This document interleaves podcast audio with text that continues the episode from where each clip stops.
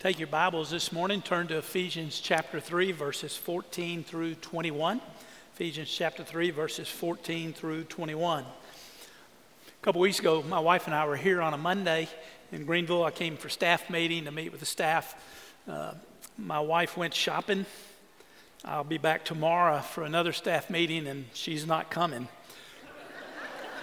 that was an expensive trip.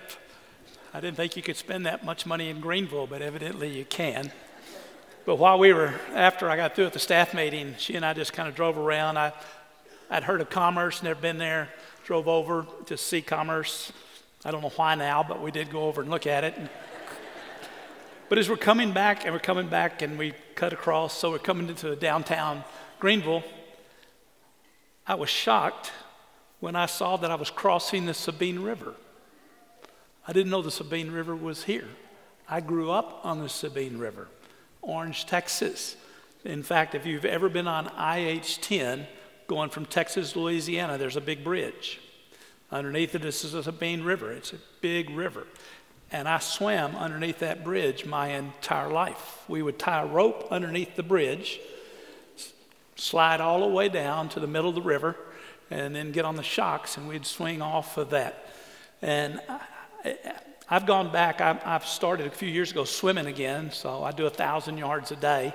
And so I was other days trying to get back from COVID, and I was got back to my thousand yards. But I got to thinking if I tried to swim the Sabine River like I used to, I would drown. I've lost my strength and ability, but I didn't know the Sabine River was this far over 120 miles from where it is. So I, I, I, learned something new. So that must be another reason why I like Greenville, is because I got my roots here. The water started here and it ends up down where I lived. So, all right, let's get into the last part of chapter three. We're wrapping up. In fact, we've really already wrapped up all the theology of Ephesians. We've been doing that over the last several weeks. When we get to chapter 4, verse 1, we're going to be going into the practical. Now, how do you live this out? How do you take these amazing truths?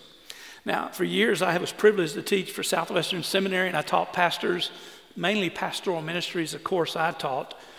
But one of my verses that I really nailed down to my guys that would be in my classes was Ezra 7:10.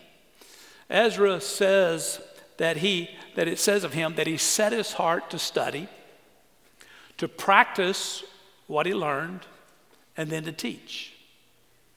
One of the things I've learned over the year years is you can study all you want, but you'll never be an effective teacher because you don't really grasp nor understand your subject until you have worked out in your own life doing whatever it is you've been studying. It's one of the key principles of life. Uh, a friend of mine teaches finance at UTSA, but he was head of the USAA finance department for 20 years. He only has a master's degree, but he is one of the top professors at UTSA in finance. He's got like 50 young men and women on Wall Street making a fortune now under what he's done. And he is super well off financially because of what he learned. He has professors at UTSA who have PhDs. They get paid three and four times what he does. He doesn't do it for the money, and they are using, one class is using his notes and his insights because a teacher who has a PhD in finance doesn't fully grasp nor understand all that goes with that. It's Ron's practicality of daily life, of living with that for 20 years and making billions of dollars. If you're a USAA investor, he's responsible for much of your investments during that time. So Ezra was so effective because he not only knew the law of God, but he was living it himself so that when he did teach, it impacted people's lives. May I state to the Apostle Paul, it's the same way, especially we get here to Ephesians. Because when I look at the verse, what we're about to look at, this is what Paul, this is how he lives. He is living out what he deeply believes. Now, when he gets to chapter 4, he's going to say this in the first verse I want you I implore you to walk in a manner worthy of the calling which you've been called, with all humility. Now, we'll start that next week, moving into how we live this out. But it says, with all humility, to walk in a manner worthy of this calling we've been given. What is humility? Humility, if you go to Ephesians chapter 2, verses 3 through about 11 or 12, you know exactly what it is. It is that you consider everyone else more important than yourself. Verse 5 is going to say, Have this attitude in yourself, which was also in Christ Jesus, who, although he existed in the form of God, did not regard equality with God a thing to be grasped, but he emptied himself. He was found in appearance as a man, was made in the likeness of a servant. But he humbled himself by becoming obedient to the, to the point of death, death on a cross. But because he did that, God now has highly exalted him and given him a name which is above all names. And at the name of Jesus, every knee will bow and every tongue will confess Jesus as Lord. One of the most powerful passages on what Christianity truly is about. Humility is everyone else is more important than yourself. And as Paul has been working here at Ephesus, he's now in prison, he's writing back. He's doing this because he truly cares about the people. And what he's going to do next is he's finished teaching the great insights that they have been blessed with every spiritual blessing in every place. That they, he's prayed they would understand that. He has prayed also that they would understand uh, that they were dead in their trespasses and sin, but God's rich in mercy made them alive. He taught them about the purposes of God, the Jews and the Gentiles coming together. He's building one nation of people on the foundation of the prophets and the apostles. Christ is what holds all of that together.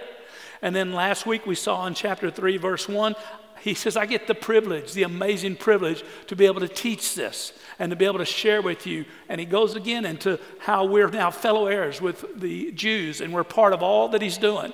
He gives this huge picture of that God's eternal purposes are being fulfilled. But when he gets to verse 14, he now stops a moment. And so, if you'll stand with me, let's look at these verses 14 through 21, and let's see how he puts into practice what he's later going to command us at the end of chapter 6 that needs to be a part of our life. And here's what he says For this reason, I bow my knee before the Father, from whom every family in heaven and on earth derives its name that he would grant you, according to the riches of his glory, to be strengthened with power through his Spirit in the inner man, so that Christ may dwell in your hearts through faith, and that you, being rooted and grounded in love, may be able to comprehend with all the saints what is the breadth, the length, the height, and the depth, and to know the love of Christ, which surpasses knowledge, that you may be filled up to all the fullness of God. And the verse you're probably very familiar with. Now to him who's able to do abundantly beyond all that we ask or think, according to the power that works within, them, within us. To him be the glory in the church and Christ Jesus to all generations, forever and ever. Amen. Father, be with us now as we look at this.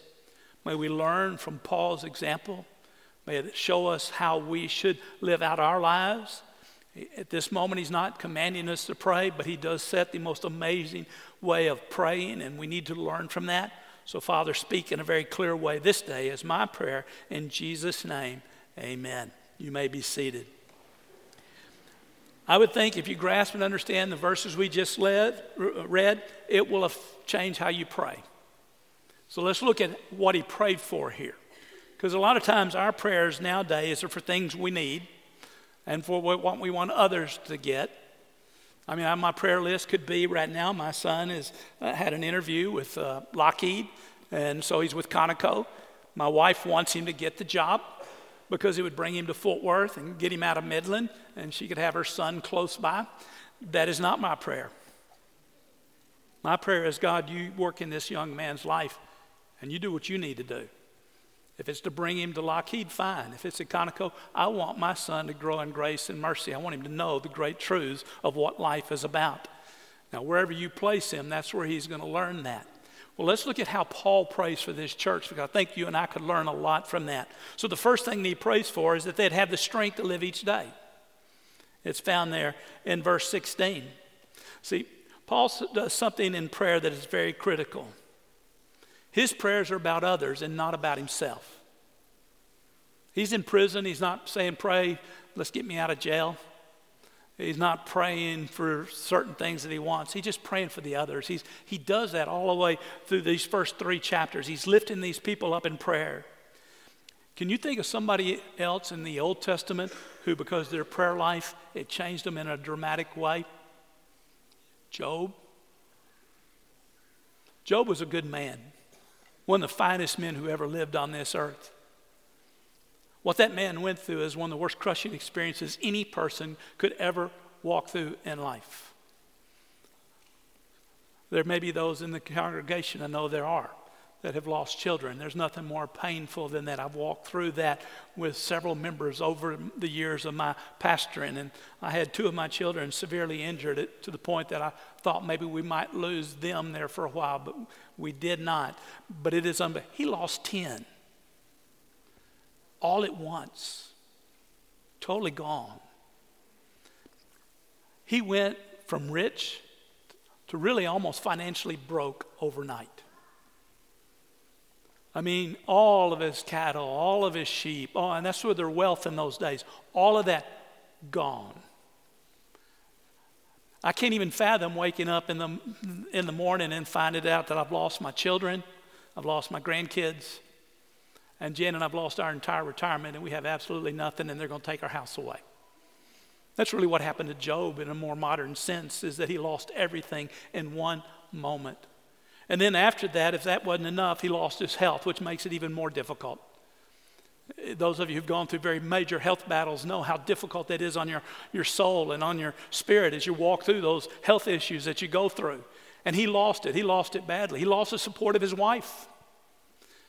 And what he lost also as a man is very stunning in itself because he was the kind of man that when he walked in a room,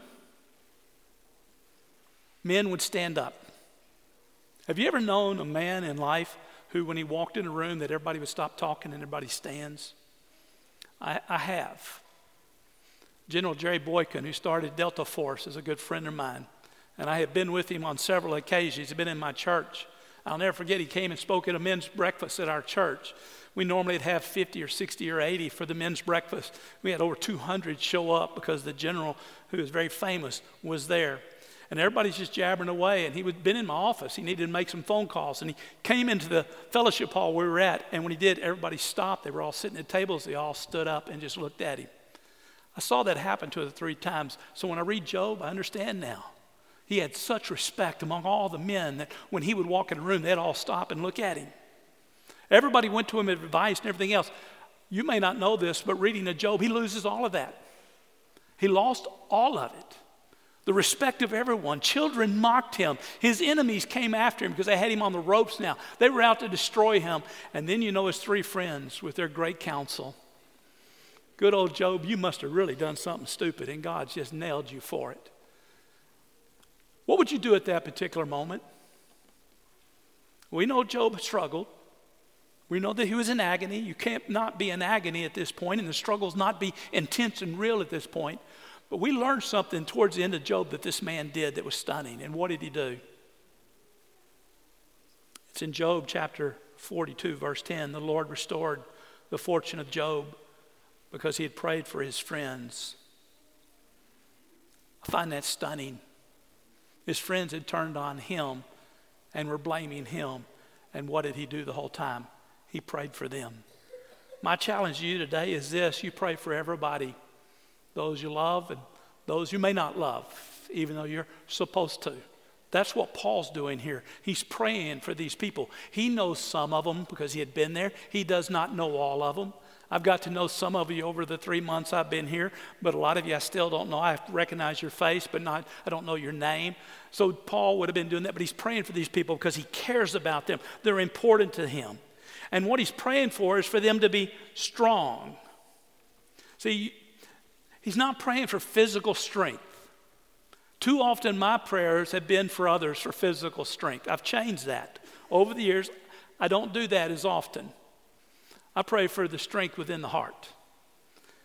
You know, one of the things you learn as you get older is, is that you, uh, you lose your strength. There's a Proverbs. I, I did a picture of me on Facebook recently, and I took a, a I haven't taken a selfie. I didn't even know what that really how to do that. So I did that, took it, and I said, "The glory of old men is gray hair. This is glory. this is it." I like the earlier part of the verse in Proverbs. It says, "The glory of young men is strength." Strength. I had that at one time. I don't have that anymore. Even when I was in my 50s, I hired a trainer and was lifting weights. I was benching 250 pounds. I'd do three sets of 12 at 250. I was squatting 1,000 pounds. I felt strong. My trainer said, You could probably take your boys on in arm wrestling. So this old, the old dad challenged my boys, who both are powerhouse lifters, big arms. We sat at the table. We went like this, and they like to rip my arms totally off. Our strength disappears. And if you're older, you've learned the fact you don't pray so much for strength anymore. What you need is strength here inside. You need strength inside. And that's what Paul is praying for. He says in verse 16, I, am praying that God would grant you, according to riches glory, to be strengthened with power through his spirit. This is not something you get on your own, it's something the Spirit of God gives you in the inner man. Paul told the church at Corinth in the second letter, though the outer man is decaying, the inner man is being strengthened day by day by day. You know, the greatest people I've ever known in life, men and women, are the ones as they've gotten up in life have this inner character that's just stunning. They've lost their strength. They don't move as quick as they used to move, but God has worked in their lives that they stand strong against anything that goes on in life. And that's what Paul prays for. And that's what we ought to be praying for each and every one as you pray for your friends and family here in this congregation, that God would not so much give them the physical strength, but the inner strength to deal with what they're facing an illness, loss of job, dealing with children that make life very difficult, all the different things that can happen within life. Praying that God would give them the kind of strength and stamina in their heart and mind. Let me give some men in the Old Testament and, and even in the New who demonstrate the strength that God can give. How about Joseph? Is not Joseph a stunning story? He came from the most dysfunctional family there ever was. The, the nation of Israel, start off, is, it's, in one sense, is almost horrific. I mean, there were four wives involved with all these kids. And they didn't like each other. There were battles going on, and they really didn't like Joseph. And so, what did the brothers do?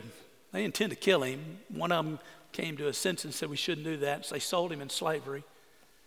He gets into Egypt and got to go, okay, this is even might be better than where I was with my family. I've been right here in Potiphar's house. But you know how that went when Potiphar's wife tried to seduce him. He was innocent as could be, but he got thrown in jail for something he never did. He spent 12 years, from 18 to 30, in jail. Totally innocent, never doing anything wrong. And yet, this man never buckles under. He has a strength and character that is stunning. You may not know this about Joseph, but when he finally sees his brothers years later and they show up, you know what he did? He wept. He wept. That's more than just crying. That's when your heart is broken when he saw his brothers. The emotional tie to what they did to him was still real. The PTSD that he experienced, what they did to him, was still real. But God had strengthened this man in such a way that he could overcome everything that his family had done to him, and he stands strong as one of the greatest leaders in the world during his day.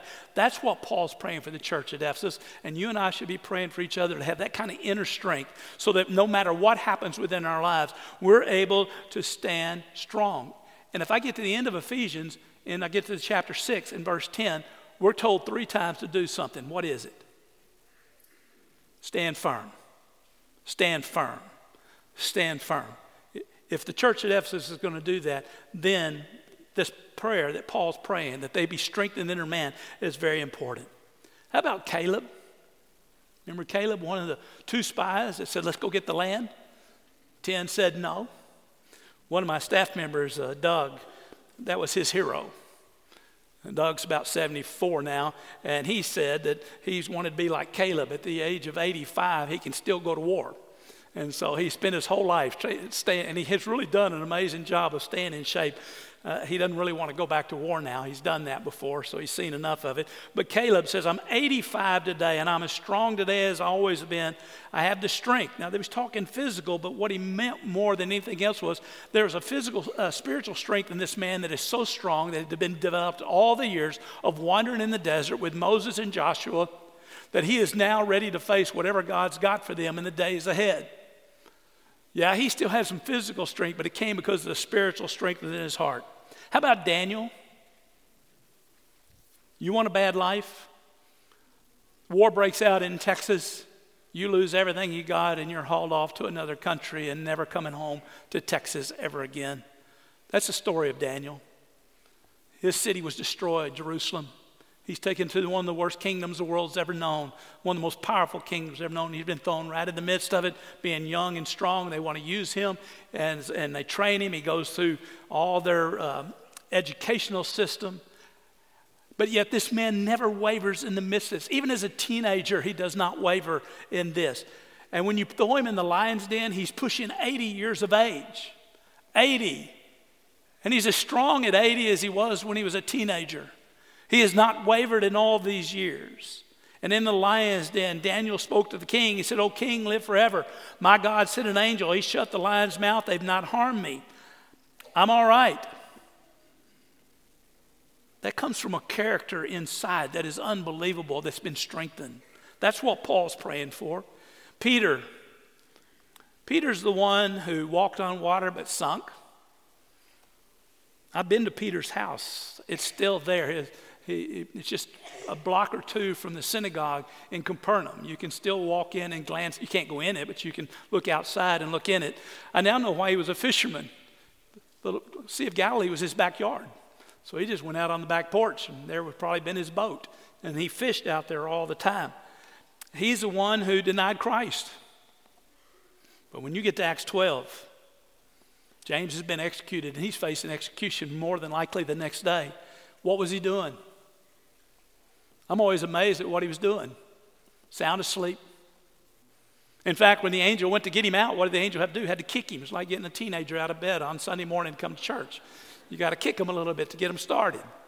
So we have all my grandkids were at our house last night, and it was a chore getting everybody up this morning. I said, I got to go to Greenville. Let's go. Let's go. Get up. Let's go.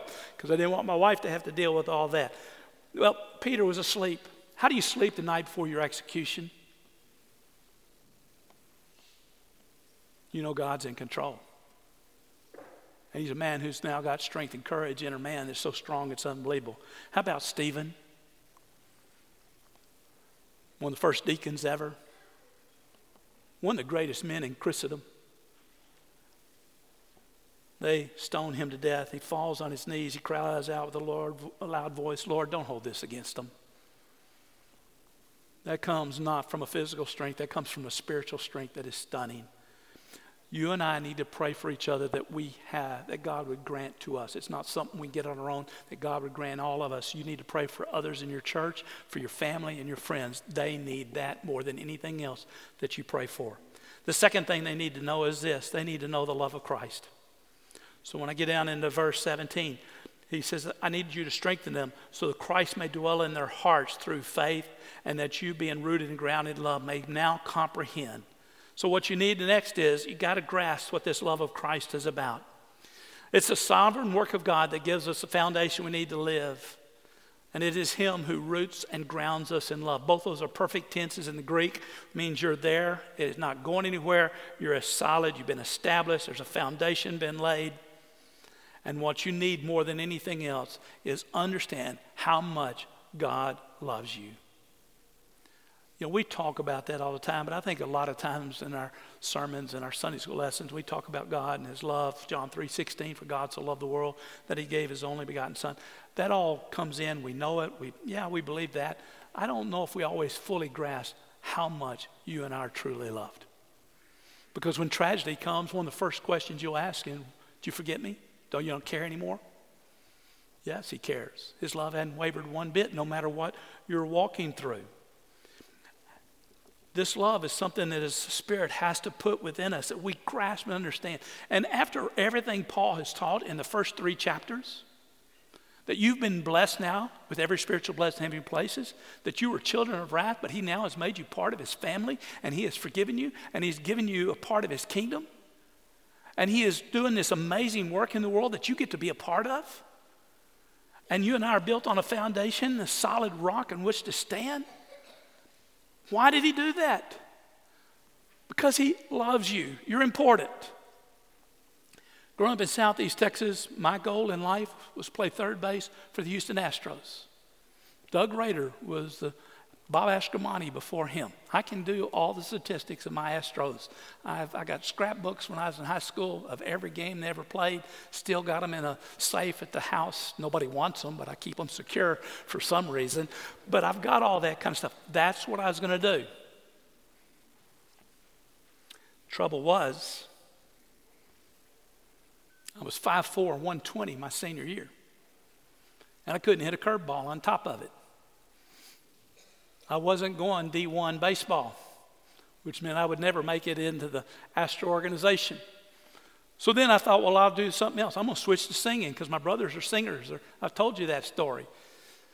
And I tried out for the Witnesses, very famous singing group in Southeast Texas. Not as famous as y'all singing groups somewhere from around here that I've heard about, but they were pretty well known. My brother, one of them, was in it, and so I tried out for it. Mom said, when I got home, how'd you do, son? Did well. I got it. The other guy was terrible and then they picked the other guy. The true story. I didn't get it. They said I was about as bad as you could get at that particular point. I will tell you that my biggest struggle when I left to go to University of Texas was I didn't like who I was and I didn't think anybody cared. I wasn't a Christian. I hadn't come to know who Christ was. For me, the most amazing thing I've learned all these years is that God always had a plan for Stephen, that he loves me more than I ever deserve to be loved. And he loves me that much even this day. Have I disappointed him along the way? Yes. Preachers are not flawless. We have our own faults. So I'm not letting my kids hang around here too much. They'll tell you all my faults. But God loves me, and He loves you. And this love is so big that he uses words and in verse 19 or 18 that you can comprehend with everybody else the breadth, the length, the height, and the depth. It literally means as high, as wide, as deep, as far as you can go. You can't even begin to come, encompass how much He loves you. God's love cannot be encompassed by geomet- geometrical measurement, it exceeds anything. And we need to pray that God would help us to uh, comprehend that. I can do the best pulpit skills that God gave me, and it's not going to sink in unless God opens your heart and your mind to understand this. You need to ask for it. You need to pray for your family to understand how much Christ loves, loves them because it'll transform their lives. I know I said this a while back, but back when my wife had kidney cancer and it looked bad, this is 20 something years ago. I went out to our house that we were building a brand new home. It was about halfway through. I was trying to decide do I pull out of the house? Because if something happens to her, I can't afford the house. We'd lose her income. House was expensive. We were taking a big step in life. But I sat there with tears in my eyes. I don't, I don't cry much. I very rarely have ever cried in my life. But I did that day. And, you know, I've, I know what suffering's about. I've written doctoral papers on this stuff, I've walked with people through it.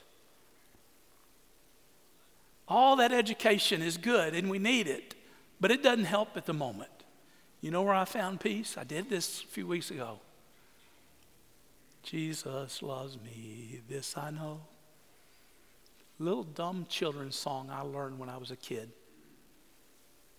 Just remind myself again that no matter what I was going through at that moment, God still loved me. And as you were doing a moment ago, He'll never leave nor forsake me.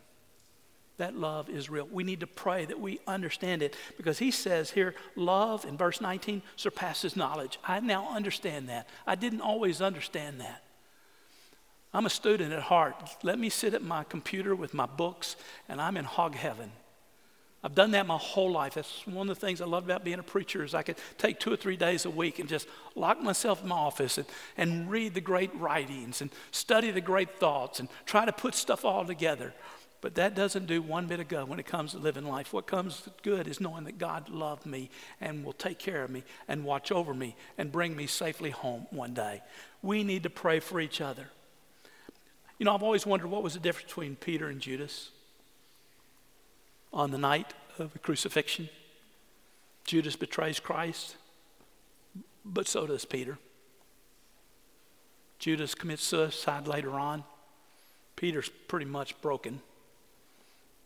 But Peter comes back, Judas doesn't. What was the difference? Jesus looked at Peter and said, Young man, do you love me? You know I love you. Young man, do you know? Do you love me?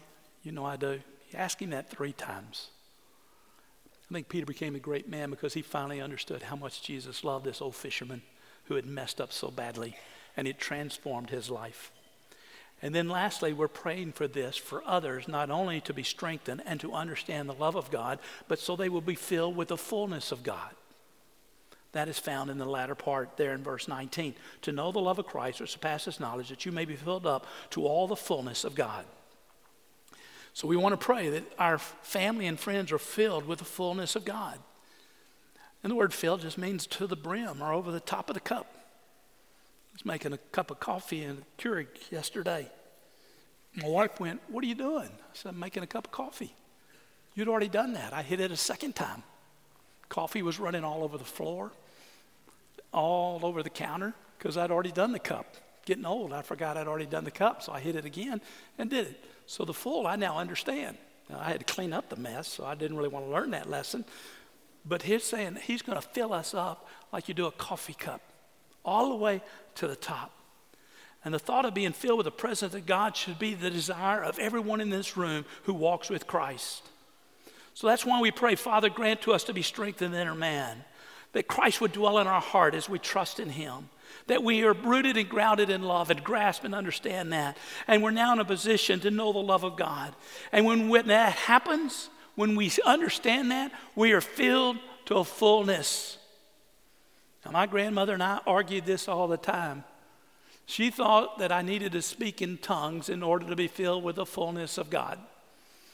And of course, being a grandson, I could hassle her and make her life a little difficult. We would argue this constantly.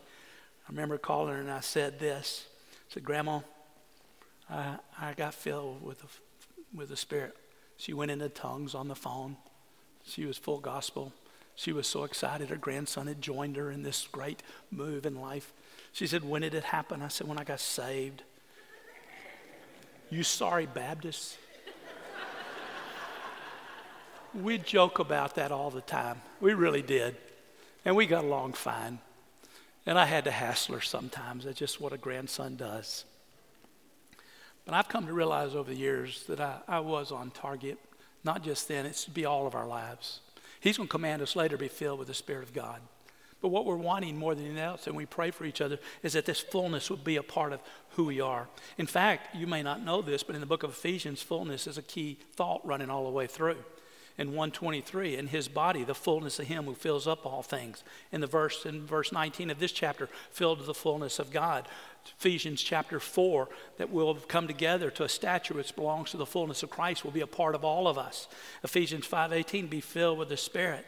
And in 16 now that you have that you can stand firm. You want the very presence of God in your life such a way that when you walk through this world it is seen by others not in some arrogant fashion but it'll be seen this way. Let's go back to Stephen. I started with him as one of the illustrations. Here's a man who that the fullness of God was there. He knew God's word. He was brilliant. And when he speaks, his Old Testament knowledge was stunning. But here came a man that's such a good man, such a solid man. And it says this Stephen, full of grace and full of power, was able to do great signs and wonders among the people. They were unable to cope with the wisdom of this man or the spirit in which he spoke. See, the fullness of God was so real, it was saying. And then it said this they all fixed their gaze on this man as he stood before them. They're about to execute him. And they fixed their gaze on him. And you know what they saw? A face like an angel. A face like an angel. Now, I don't know what a face of an angel looks like, but I think there was such a, a look on his face and his eyes that you could see, almost literally see the presence of God as he stood there. My wife, she's tried to teach me to do this. I'm not very good at it. Years ago, one of the great teachers at Southwestern Seminary spoke in my church, and we took he and his wife out to dinner. My wife had always heard about Dr. MacGorman, but she had never met him. And he was in his mid 80s. And we had dinner. We had a great time. I, it was an honor to me to have this amazing man sit there and visit with me at the table. But we get in the car that night to go home, and my wife looks at me and says, I see why you like the man. I really love this man. This is a man I like. I said, Why? She said, There's life in those eyes. I said, What? She said, There's life in his eyes. You can see the realness of everything about everything I've ever heard about him. You could see it in his eyes. And I said, You're kidding me. She said, No.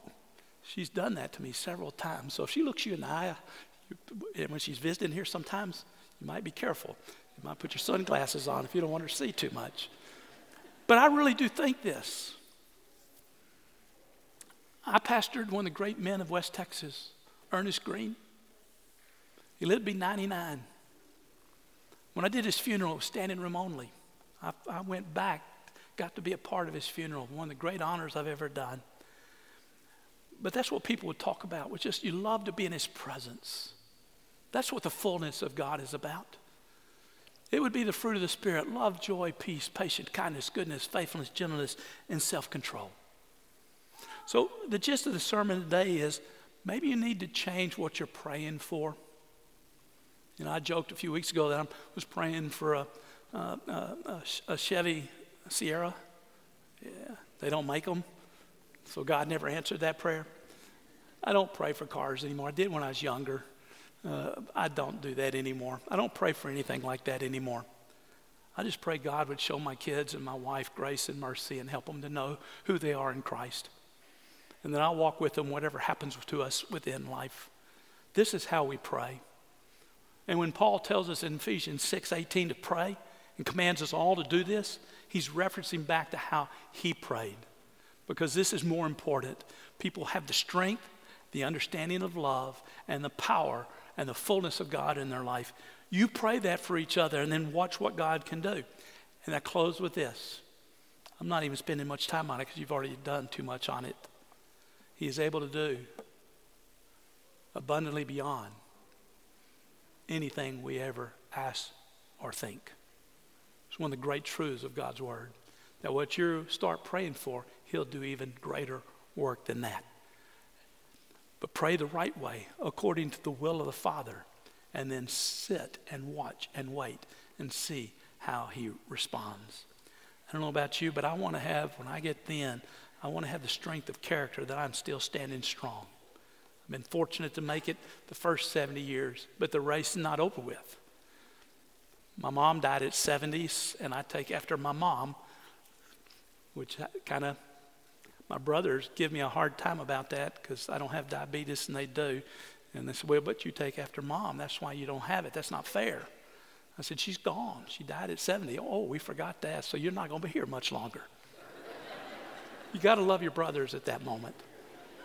I don't know how much longer I've got. But I want to finish well. And I want to stand at the end and say, I fought a good fight. Finish the course. I kept the faith. Now God's got waiting for me something very special, crown of righteousness, will not only award to me, but to all of us who will look forward and love his appearing. That's what this is about, and we need each other's help to get there. And so you pray for your friends around you that God would open their eyes to understand who Jesus is. I know they already believe in him, but they need to see that. They need to grasp that. They need to grasp his love, his presence, so they can experience the fullness of God in their lives. Join with me as we pray. Father, we thank you for this day and for the privilege and honor that you give us to study your word. We thank you for Paul's example of prayer. It really teaches us much. Even though there's no command to pray this way here, it is evidence of what this man understood and what he had learned, so that when he deals with people, this is how he prays. May we learn from that. May we adjust our prayer requests in such a way that they reflect these things that we are asking for, and that you would be glorified through that, and that all of us together would grow strong in Christ and be able to stand firm as we walk through life and to be able to finish well. We ask this all in Jesus' name. Amen.